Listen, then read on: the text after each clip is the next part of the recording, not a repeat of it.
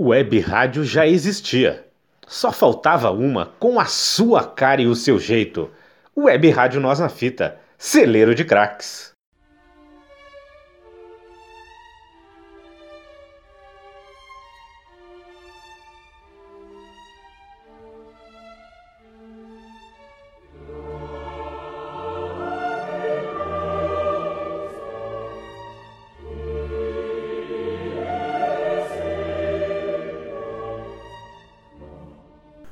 Olá, amigos da Web Rádio Nós na Fita, nossa NNF no ar, mais um programa homenagem. E nesta semana vamos falar sobre Wolfgang Amadeus Mozart, que nasceu em Salzburgo, na Áustria, no dia 27 de janeiro de 1756, sendo batizado no dia seguinte na, catedra na catedral local. O nome completo que recebeu foi Johannes Crisostomos Wolfgangus Teófilos Mozart e teve como padrinho o Johannes Teófilos Bergmeier. Mais tarde, Mozart preferiu ter seu nome Teófilos chamado em suas versões francesa ou germânica, respectivamente Amadé e Gottlieb, mais raramente a forma latina, né, Amadeus.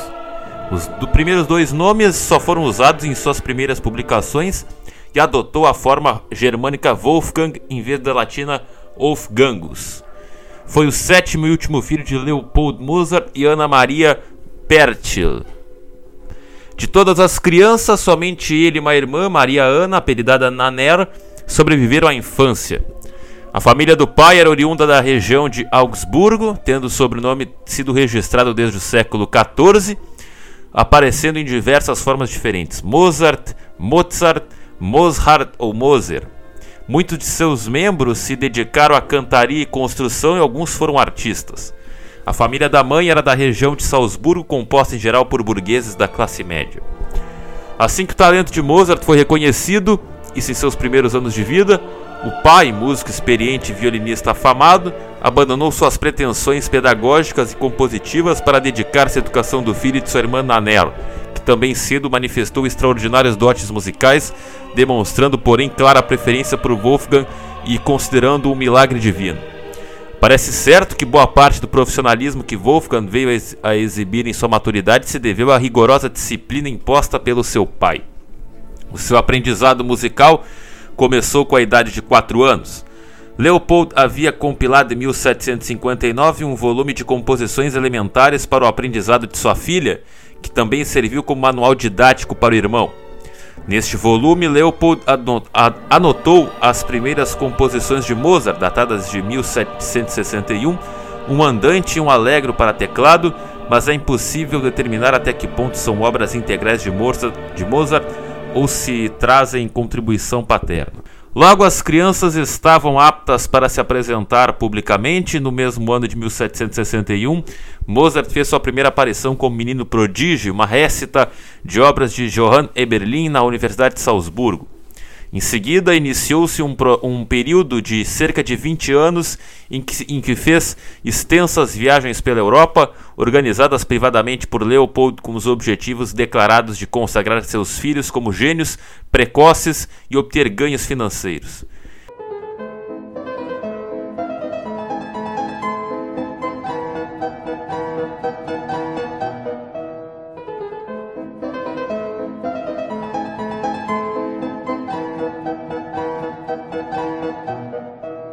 Entre os inúmeros concertos que davam, os testes a que eram submetidos, os contatos profissionais e visitas de cortesia que se viam obrigados a fazer, e a frequente audição de apresentações de músicas alheias para a instrução das crianças, paralelamente à continuidade de seus estudos em música e na instrução elementar, o cronograma dessas viagens foi sempre exaustivo e às vezes cobrou caro de sua saúde. A primeira viagem, em 1762, foi para Munique, onde tocaram diante do eleitor da Baviera. No, no, fim do ano, do ano iniciaram outra, que durou até janeiro de, 60, de 1763, indo para Viena e outras cidades, tocando para vários nobres e duas vezes para a imperatriz Maria Teresa e seu consorte. Segundo registros de personalidades que os assistiram e do próprio Leopold, que era um prolífico epistolário e mantinha diários de viagem, Mozart já tocava maravilhosamente, sendo uma criança animada, espirituosa e cheia de charme. Pouco depois de seu retorno à casa, Mozart adoeceu aparentemente de febre reumática, mas logo se recuperou, tanto que em fevereiro de 1763 tocou violino e cravo pela primeira vez na corte de Salzburgo.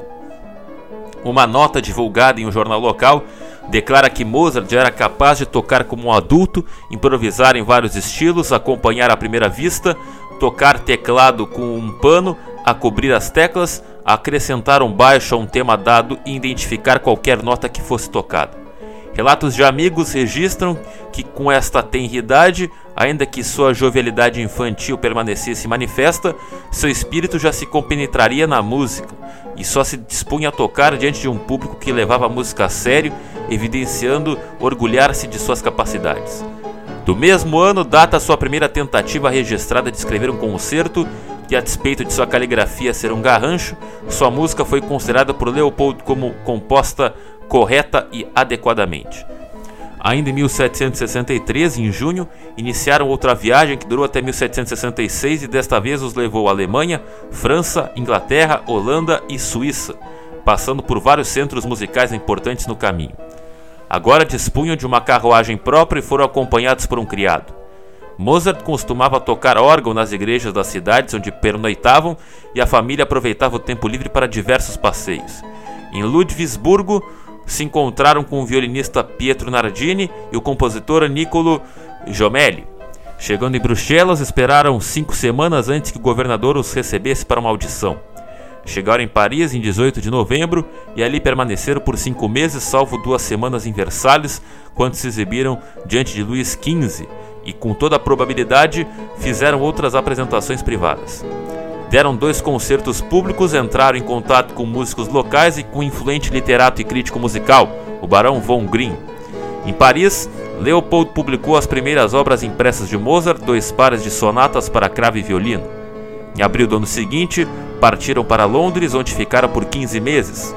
Logo após a chegada, foram recebidos por Jorge III, que deu ao menino alguns testes difíceis ao cravo e o ouviu em duas outras ocasiões. Deram concertos públicos e privados e Leopold convidou os especialistas para testarem Mozart de várias maneiras, mas os anúncios sensacionalistas publicados diminuíam a idade de Mozart em um ano e as apresentações às vezes tiveram um caráter quase circense.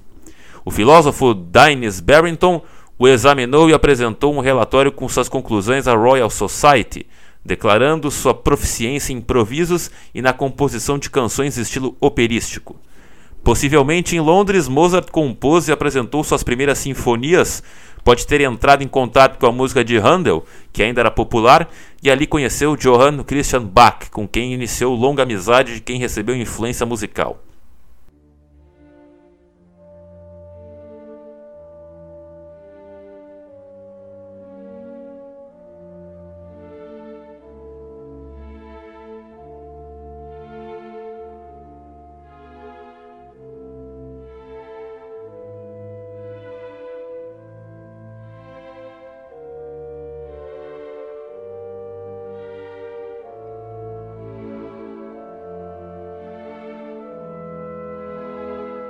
Em 1 de agosto de 1765, embarcaram novamente para a França, mas ao chegarem em Lille, o menino adoeceu, ficando acamado por um mês.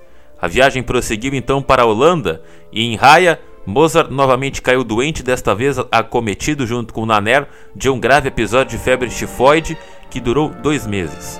Depois passaram por várias cidades e neste período Mozart compôs variações para cravo sobre canções holandesas e seis sonatas para violino e cravo. Seguida, retornaram para Paris, onde o Barão von Grimm os ouviu novamente e ficou admirado com os, com os progressos do menino. Suas sinfonias foram apresentadas com boa receptividade e ele passou com brilhantismo nos mais difíceis testes que lhe foram dados, deixando seu público atônito. De Paris seguiram para o sul da França, antes de se, antes de se dirigirem para a Suíça e a Alemanha, e por fim rumaram para Salzburgo, trazendo consigo um apreciável resultado financeiro.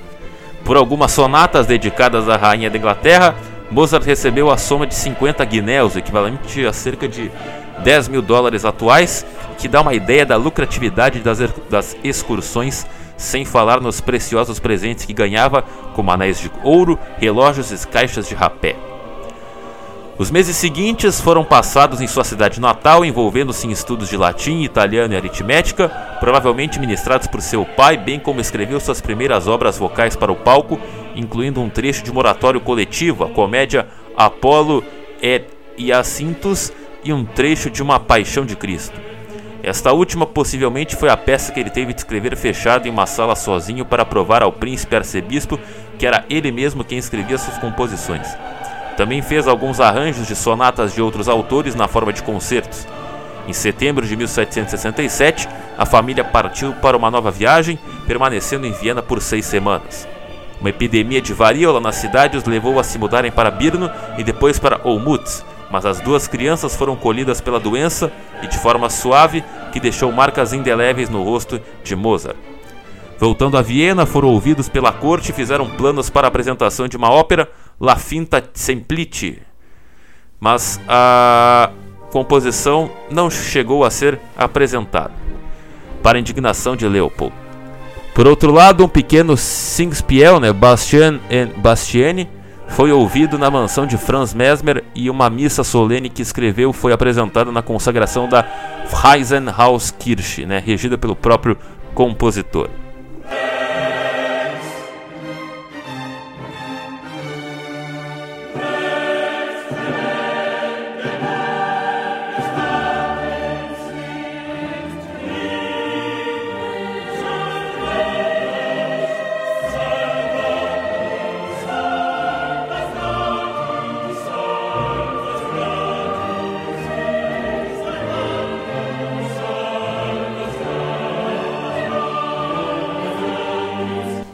Dia 5 de janeiro de 1769, estavam de volta em Salzburgo, onde permaneceram por cerca de um ano. Mozart escreveu diversas novas peças, incluindo um grupo de importantes serenatas orquestrais, várias peças sacras menores e diversas danças, e foi indicado Concertmeister honorário da corte em 27 de outubro. Em 13 de dezembro, sem a irmã e a, irmã, sem a, irmã e a mãe, somente pai e filho se dirigiram para a Itália. Seguindo o seu padrão habitual, a viagem foi pontilhada de paradas em qualquer lugar onde o menino pudesse ser ouvido e pudesse ser recompensado com bons presentes. Em Verona foi testado pelos membros da Academia Filarmônica, o que se repetiu em Mantua.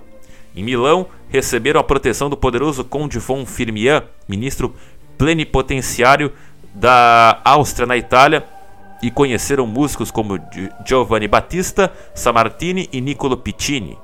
Pernoitando em Lodge, ali Mozart completou seu primeiro quarteto de cordas. Em Bolonha, visitaram o famoso teórico Padre Martini, examinador da prestigiada Academia Filo Filarmônica, que testou e aprovou Mozart e fê-lo ingressar na sociedade. Encontraram Castrato Farinelli. Em Florença, Mozart fez uma amizade imediata e intensa com o jovem compositor inglês Thomas Linley e dali seguiram para Roma, onde foram recebidos pelo Papa e Mozart foi enobrecido com a Ordem da Espora de Ouro no grau de cavaleiro, uma extraordinária deferência para um músico em seu tempo. Ele usou publicamente o título por algum tempo, mas depois abandonou a prática. Na Capela Sistina ouviram o famoso Miserere de Gregório Alegre, uma obra guardada ciosamente pelo coro da capela como sua propriedade exclusiva, mas Mozart transcreveu na íntegra e de cor após a audição. Voltando a Bolonha, foi testado pela Academia Filarmônica local, sendo admitido como membro. Em Milão, outra vez, Mozart iniciou a composição de uma ópera, Mitridate Rediponto, apresentada no verão com uma, com uma recepção entusiasmada e permanecendo em cartaz por 22 noites. As três primeiras foram regidas pelo autor.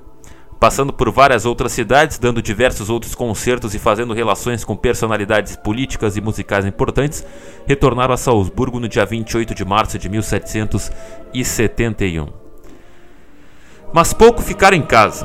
Antes mesmo de saírem da Itália, haviam acertado sua volta, firmando um contrato para a apresentação de uma serenata teatral, Ascânio in Alba, a ser dada em Milão no casamento do arquiduque Ferdinando, em um oratório La Betulia Liberata para Pádua.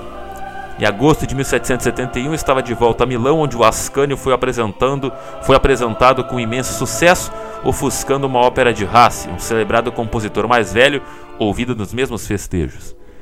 De uma carta do arquiduque enviada à sua mãe, se deduz que cogitou dar um cargo a Mozart em sua corte, mas na resposta a imperatriz o aconselhou a não se sobrecarregar com aquelas pessoas inúteis, cujo hábito de perambularem pelo mundo como mendigos degradaria seu serviço. De volta a Salzburgo em 15 de dezembro, ali passaram os meses seguintes. Logo após a chegada, o patrão de Leopold morreu. Sigismund von Schrattenbach havia sido muito tolerante para com as repetidas e longas ausências de Leopold, embora às vezes suspendesse o pagamento de seu salário. Os ricos presentes que Mozart recebia em suas viagens, contudo, eram uma significativa compensação. Em 14 de março de 1772, ascendeu ao principado arcebispado Hieronymus von Coloredo, cuja atitude para com seu empregado foi bem mais rígida. Esses meses foram férteis para Mozart, compondo uma nova serenata teatral, oito sinfonias, quatro divertimentos e algumas obras sacras de vulto. Em 9 de julho foi admitido formalmente como violinista na corte de Salzburgo, com um salário de 150 florins, cargo que ocupou a título honorário por três anos. Em 24 de julho, os Mozart partiram para a terceira e última viagem para a Itália, apresentando a ópera Lucio Silla em Milão, cuja apresentação não foi inteiramente bem sucedida por causa de um elenco desigual, bem como outras composições. Leopold desejava conseguir um emprego para o filho fora de Salzburgo.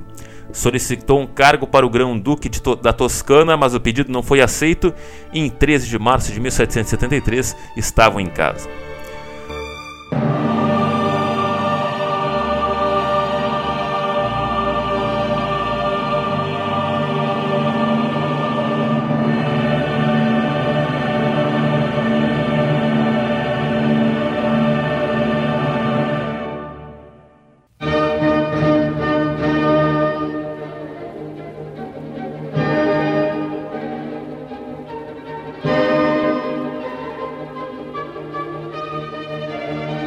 Os rendimentos da família nesta época eram suficientes para se mudarem para uma casa maior, mas Leopold não estava satisfeito nem com sua posição relativamente subalterna na capela da corte, nem com as escassas perspectivas de progresso profissional do filho na sua cidade nativa.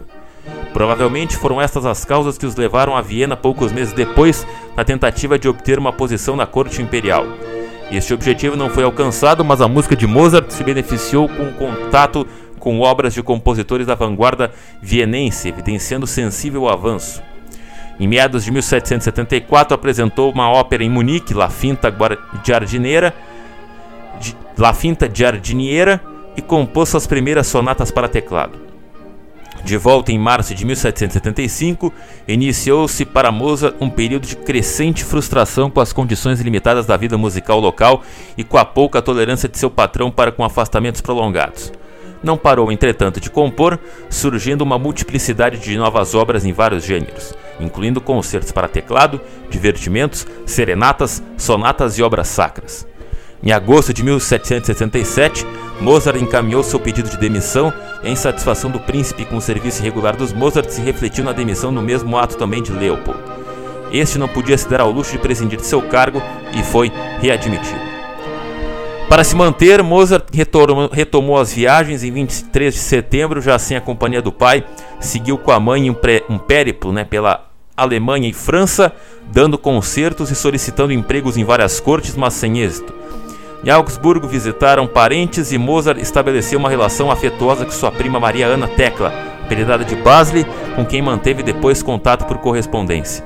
Em Mannheim, ficou amigo de vários músicos da importante orquestra local e apaixonou-se pela cantora Aloisa Weber, pretendendo levá-la para a Itália e, tor torná-la uma diva.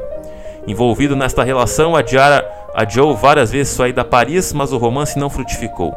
Mantinha assíduo contato por carta com seu pai, e nessa troca de correspondência se verifica uma progressiva irritação e preocupação de Leopold com a falta de objetividade do filho, sua irresponsabilidade com o dinheiro e sua tendência a procrastinar decisões. Ficava evidente para Leopold que seu filho era incapaz de se arranjar sozinho e enchia suas cartas com uma infinidade de recomendações sobre como ele deveria agir, quem procurar, como bajular os poderosos, como administrar o dinheiro e muitas outras coisas. Apesar de apresentar várias obras com sucesso, a estadia em Paris não foi agradável. Mozart se queixava da falta de gosto dos franceses, suspeitava de intrigas contra ele, sua antiga amizade com Green se deteriorou e recusou a única oferta de, de emprego estável que recebeu em toda a viagem, o cargo de organista em Versalhes. Para piorar a situação, sua mãe caiu doente e morreu em 3 de julho de 1778. Passada a crise, recebeu de seu pai uma carta notificando que Coloredo havia mudado de ideia e estava disposto a readmiti-lo com um salário maior e com licença para viajar. Partiu de Paris em 26 de setembro, mas decidiu fazer o trajeto de volta pela Alemanha, atrasando sua chegada em Salzburgo para a exasperação de seu pai, que temia que o atraso comprometesse sua readmissão na corte. Só chegou em casa em meados de janeiro do ano seguinte, com seus planos de independência desfeitos, as finanças em estado precário e as relações com seu pai estremecidas. Enviou então um pedido formal de readmissão no serviço da corte foi empregado como organista com um salário de 450 florins, o contrato obrigava também a compor o que lhe fosse pedido e dar aulas aos meninos do coro. Os dois anos seguintes transcorreram sem grandes eventos, mas escreveu diversas novas obras, incluindo sinfonias, missas e concertos importantes, onde aparece a influência dos estilos internacionais que conheceu e continuou interessado em música dramática. Em 1780 recebeu a encomenda para uma ópera a ser levada em Munique, o que resultou no Idomênio, a primeira de suas grandes óperas retratando o drama e o heroísmo com força e profundidade sem precedentes em sua produção, permanecendo nesses aspectos como uma das mais notáveis em toda a sua carreira.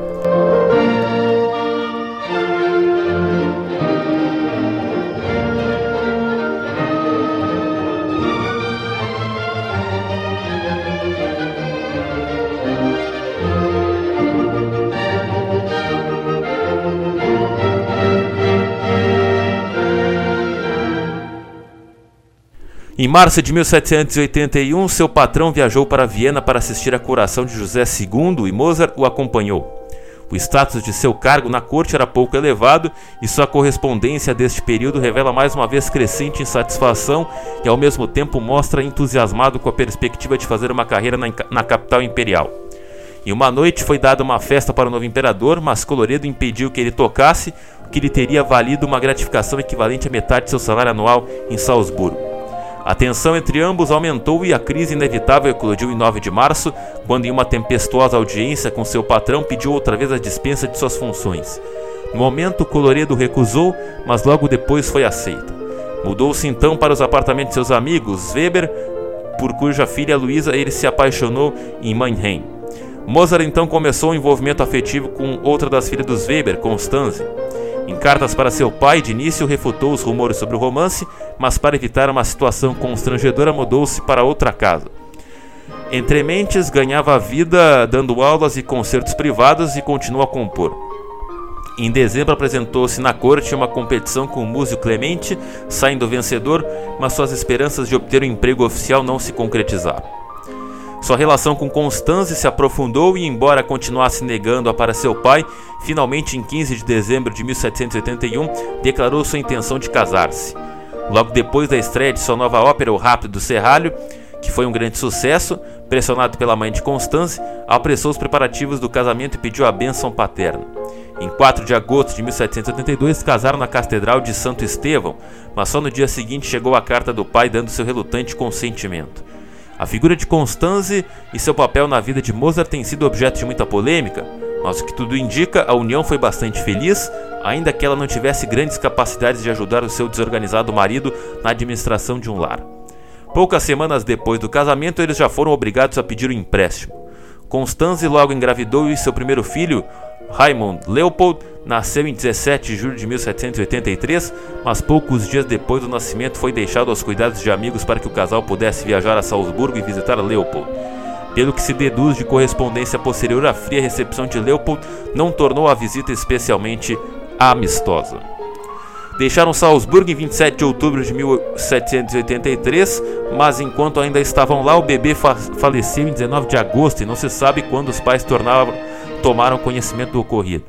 Cartas de Mozart para Leopold no fim do ano revelam que a situação financeira do casal não era boa, surgindo várias dívidas, mas que fazia planos otimistas para a próxima temporada musical.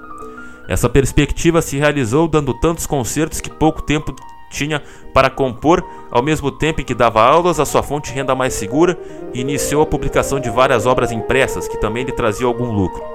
Em setembro de 1784 nasceu seu segundo filho, Carl Thomas, e em dezembro ingressou na maçonaria escrevendo música para rituais maçônicos. No início de 1785, Leopold os visitou em Viena por alguns meses e suas cartas descrevem a febril atividade do filho, envolvido em inúmeros concertos, o apartamento confortável em que moravam, as récitas da música de Mozart a que assistiu e testemunham que o prestígio de seu filho estava no auge. Notícias em jornais desse período falam de Mozart como universalmente estimado e dono de merecida fama. Não obstante, os rendimentos de um músico independente eram tudo menos garantidos. Logo as dificuldades voltaram e ele foi obrigado a recorrer, a outros empréstimos. O projeto mais importante em 1785 foi a escrita da ópera As Bodas de Fígaro, com o libreto de Lourenço da Ponte, sendo estreada em maio de 1786 com boa receptividade, logo se tornando uma peça do repertório regular de várias companhias teatrais. No outono de 1786 fez planos para ir à Inglaterra, mas Leopold o aconselhou a não ir e se recusou a tomar conta do filho Karl, e a ideia foi abandonada. Em 18 de outubro nasceu seu terceiro filho, Johann Thomas Leopold, que viveu só poucos dias. Contudo, em 1787, aceitou um convite para ir a Praga, onde o Fígaro havia sido um sucesso considerável e ele se tornou um compositor popular. Ali recebeu a encomenda de uma nova ópera para ser estreada na temporada seguinte, o que resultou no Don Giovanni. Entre mentes, Leopold morreu em maio de 1787. Mozart renunciou à sua parte da herança em favor de Nanel, mas recuperou seus manuscritos que estavam com o pai. Em maio mudou-se para um outro apartamento atrás da catedral, bem mais modesto, e nos meses seguintes não há registro de aparições públicas de Mozart. Esteve doente por um breve período, mas continuou a dar aulas. É possível que tenha dado algumas lições para o jovem Beethoven em sua primeira e curta visita a Viena e com certeza passou a ensinar Hummel, então com cerca, com cerca de 10 anos, que pode ter vivido algum tempo, entre, algum tempo com eles. Também publicou diversas peças de câmara e canções que eram de fácil venda. Voltou a Praga em outubro para a estreia de Don Giovanni, que teve uma recepção entusiástica. Seu, em, seu retorno a, via, a, em seu retorno a Viena em novembro, de, em novembro, ele finalmente foi concedido o tão almejado emprego na corte, sendo indicado músico de câmara com o salário de 800 florins e com a função simples de escrever música para os bailes da corte.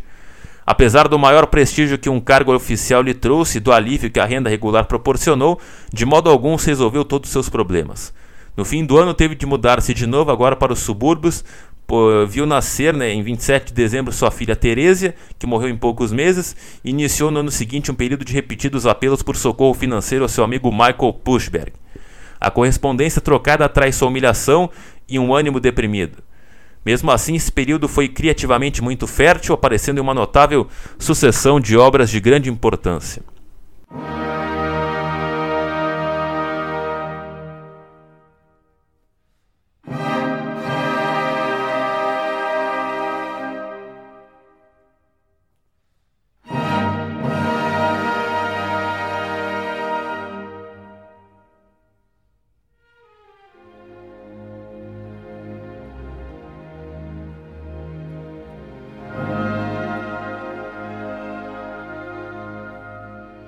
A crítica de seu tempo era unânime em reconhecer seu talento superior, mas muitos consideravam sua música excessivamente complexa, tornando-a de difícil compreensão para o ouvinte inculto e um desafio para os conhecedores.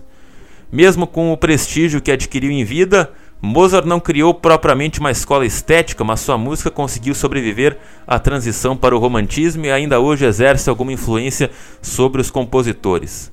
Seus sucessores não tentaram imitar seu estilo, mas os atraíram mais aspectos de forma, técnica e sintaxe musical, quais sejam. As possibilidades que Mozart apontou para a expansão das formas musicais, sua habilidade em coordenar elementos heterogêneos para formar um, um todo unificado, a maneira como ele deu consistência a um fraseado eloquente, a fertilidade das ideias subsidiárias aos temas principais, usadas como ornamentos complexos e estruturantes. Não teve discípulos diretos de renome, salvo Hummel, mas diversos expoentes das gerações seguintes, numa linha ininterrupta até a contemporaneidade, foram devedores dele em algum grau e o citaram explicitamente como modelo para um ou mais aspectos de sua própria música.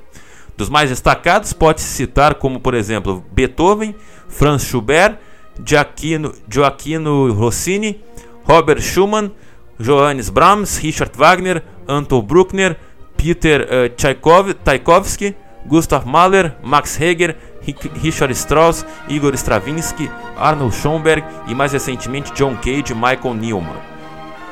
Uh, para muitos outros autores atuais, ele continua sendo, senão uma inspiração, um modelo de excelência.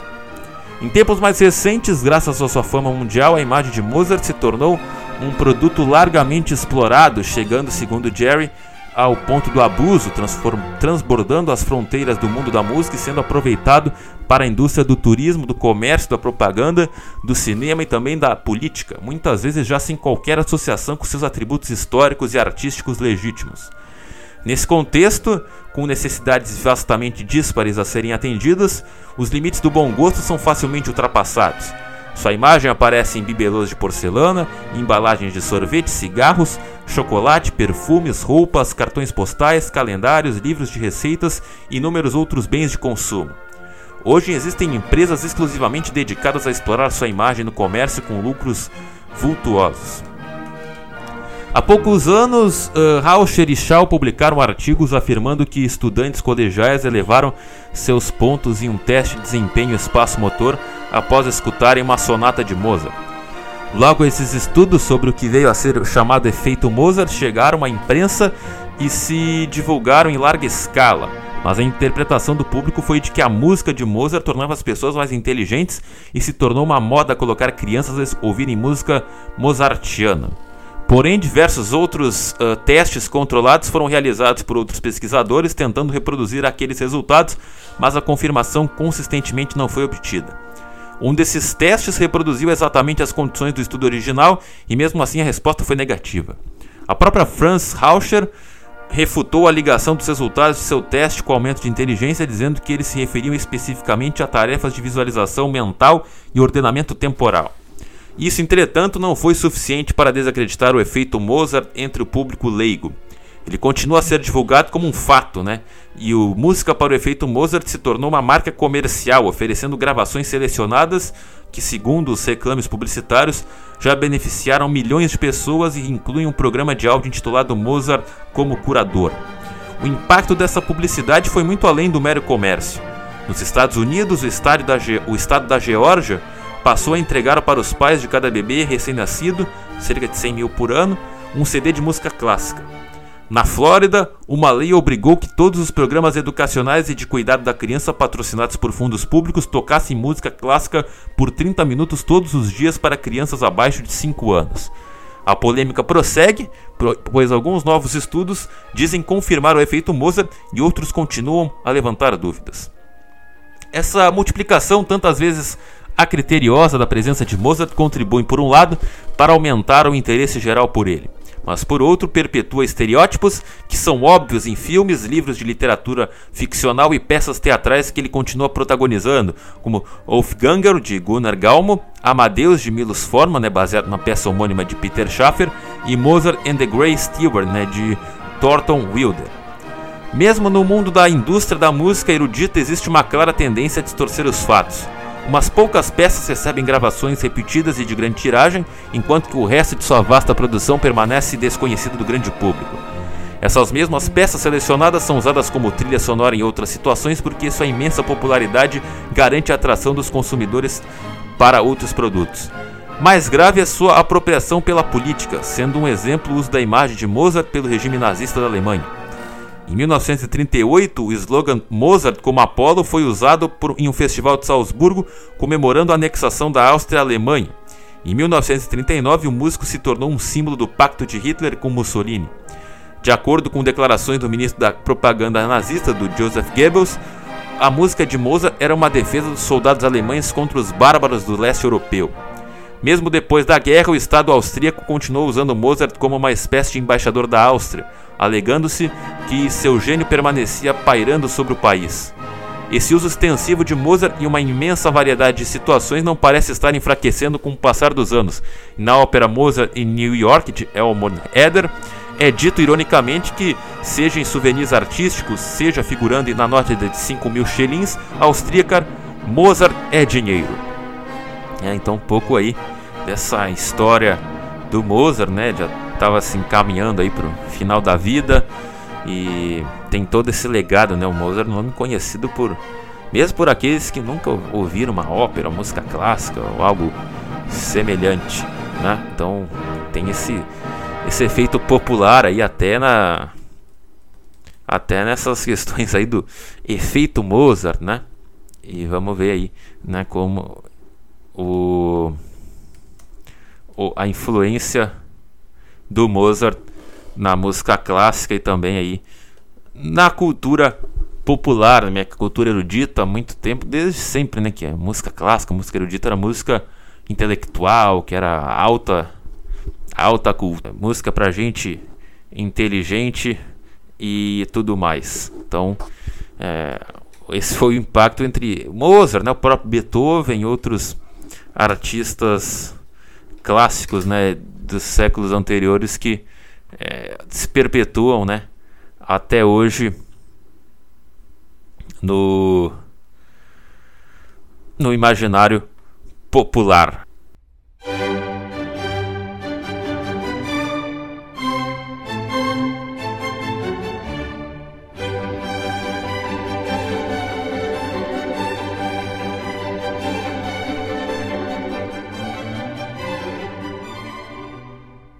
Os últimos anos do Mozart, né?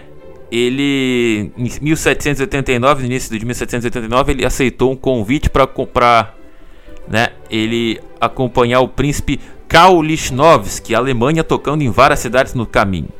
Seus pedidos de dinheiro continuavam e sua esposa estava novamente grávida. A filha Ana nasceu em novembro e viveu somente um dia. Escreveu nesse ano alguns quartetos e sonatas, mas se envolveu principalmente com uma nova ópera, o Così fan tutti, a terceira em colaboração com Da Ponte. Foi bem recebida, mas ficou pouco em cartaz e o lucro resultante foi magro. Embora evidentemente pobres, os Mozart não estavam na miséria. Ele ainda recebia o salário da corte, dava aulas, alguns concertos ainda traziam renda e vendia peças. Suas necessidades básicas estavam supridas e, e podiam ainda dispor de um criado e uma carruagem. Suas cartas dessa época oscilam entre lamentos e visões esperançosas de futura prosperidade. Com a ascensão do novo imperador Leopoldo II, esperava ser promovido, mas isso não aconteceu. Solicitou o cargo de mestre de capela da catedral e conseguiu ser designado como substituto, mas sem salário. No verão, no início do verão de 1791, nasceu seu último filho, Franz Xaver Wolfgang, e Mozart passou a trabalhar com o empresário Emanuel Schikaneder, né, cuja companhia fazia sucesso na composição de sua ópera em estilo Singspiel, né, a flauta mágica. A reação do público foi inicialmente fria, mas logo se tornou popular. Neste interim recebeu a encomenda de duas outras composições de vulto, o Requiem, de um solicitante que lhe exigiu sigilo sobre a composição e desejava permanecer anônimo. Hoje se sabe que foi encomendado pelo conde Valseg Stubach e sua última ópera, A Clemência de Tito, estrelada em, estreada em Praga como muito aplauso. Em Praga caiu doente e aparentemente não mais recobrou perfeita saúde. Relatos posteriores o mostram de volta a Viena engajado em um ritmo intenso de trabalho envolvido com a finalização do Hacking e assombrado com premonições da morte, mas muito dessa atmosfera pode ser lenda. E é difícil conciliar essas descrições com várias de suas cartas do período onde mostram um humor jovial. Em novembro de 1791, teve de recolher ao leito né, e receber atendimento médico. No início de dezembro, sua saúde pareceu melhorar e pôde cantar partes do Requiem inacabado com alguns amigos. No dia 4, seu estado se agravou, seu médico foi chamado às pressas, mas pouco pôde fazer. Em torno da, de uma da manhã de 5 de dezembro, uh, ele, na, ele morreu, né? Mozart morreu no dia 5 de dezembro de 1791, né? Que ele recebeu atendimento médico, né? E enfim, a causa mortis foi diagnosticada como febre miliar aguda. Se formou um folclore sobre sua morte e foram propostos vários diagnósticos diferentes, inclu surgindo inclusive versões falando de conspirações assassinato a partir de suspeitas do próprio Mozart ter sido envenenado, mas todas são hipotéticas e algumas bastante fantasiosas. Possivelmente se tratou de fato de um recrudescimento fatal da febre reumática que o atacou na infância. A descrição do mal como febre miliar aguda servia para muitas febres inflamatórias, como exantema, o que não exclui a febre reumática. Mozart foi velado na catedral em 6 de dezembro e no dia 6 ou 7 foi enterrado com descrição em uma cova não demarcada no cemitério da igreja de São Marcos, nos arredores de Viena, sem ninguém acompanhá-lo, o que, ao contrário das versões romantizadas que deram sua morte como em condições abjetas e seu enterro solitário como uma indignidade e uma trágica traição dos vienenses ao grande gênio, era um costume comum em seu tempo. Não foi erguida nenhuma lápide, o local exato da tumba é até hoje desconhecido. É possível, contudo, a partir de um relato de John de 1880, 1856, que Saler e Van Swieten estivessem presentes, além de seu aluno Susmair e mais dois músicos não identificados. Os obituários foram unânimes em reconhecer a grandeza de Mozart, os maçons fizeram celebrar uma missa suntuosa no dia 10 e publicaram o elogioso sermão proferido em sua honra. Vários concertos foram dados em sua memória e alguns em benefício de Constanze. Em Praga, as homenagens fúnebres foram ainda mais grandiosas do que em Viena. Mozart deixou herança considerável em manuscritos, instrumentos e outros objetos, mas a avaliação financeira dela foi pequena.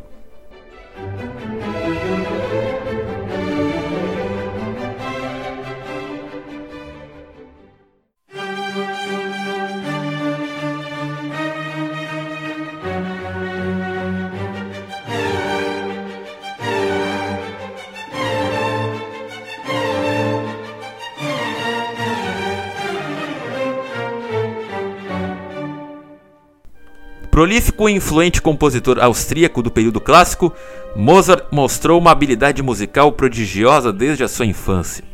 Já competente nos instrumentos de teclado e no violino, começou a compor aos 5 anos de idade e passou a se apresentar para a realeza europeia, maravilhando a todos com seu talento precoce. Chegando à adolescência, foi contratado como músico da corte em Salzburgo.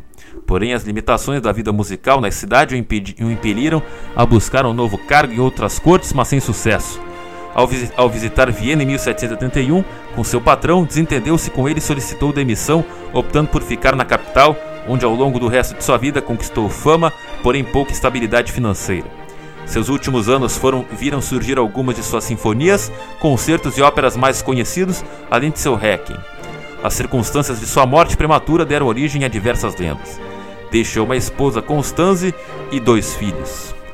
Foi autor de mais de 600 obras, muitas delas referenciais na música sinfônica, concertante, operística, coral, planística e camerística. Sua produção foi louvada por todos os críticos de sua época, embora muitos a considerassem excessivamente complexa e difícil, e estendeu sua influência sobre vários outros compositores ao longo de todo o século XIX e início do século XX. Hoje, Mozart é visto pela crítica especializada como um dos maiores compositores do Ocidente, conseguiu conquistar grande prestígio mesmo entre os leigos e sua imagem se tornou um ícone popular. O Mozart, então, ele morreu com 34 4 anos, 30, 35 anos, 35 anos morreu o Mozart. Morreu jovem Mozart. Né?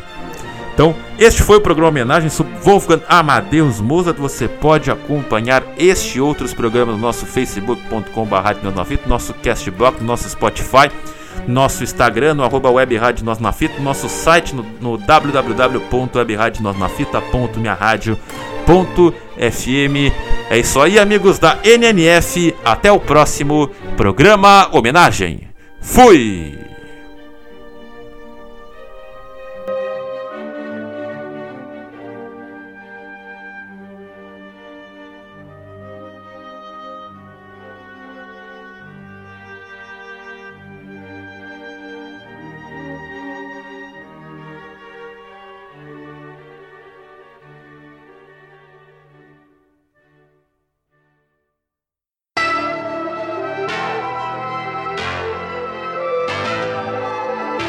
O programa Homenagem é produzido pela equipe da Web Rádio Nós na Fita com a intenção de homenagear personalidades que, de forma positiva, deixaram seu nome na história da arte, cultura, esporte, ciências e outras áreas afins. Programa Homenagem Reverência à Referência. Web Rádio Nós na Fita, celeiro de craques.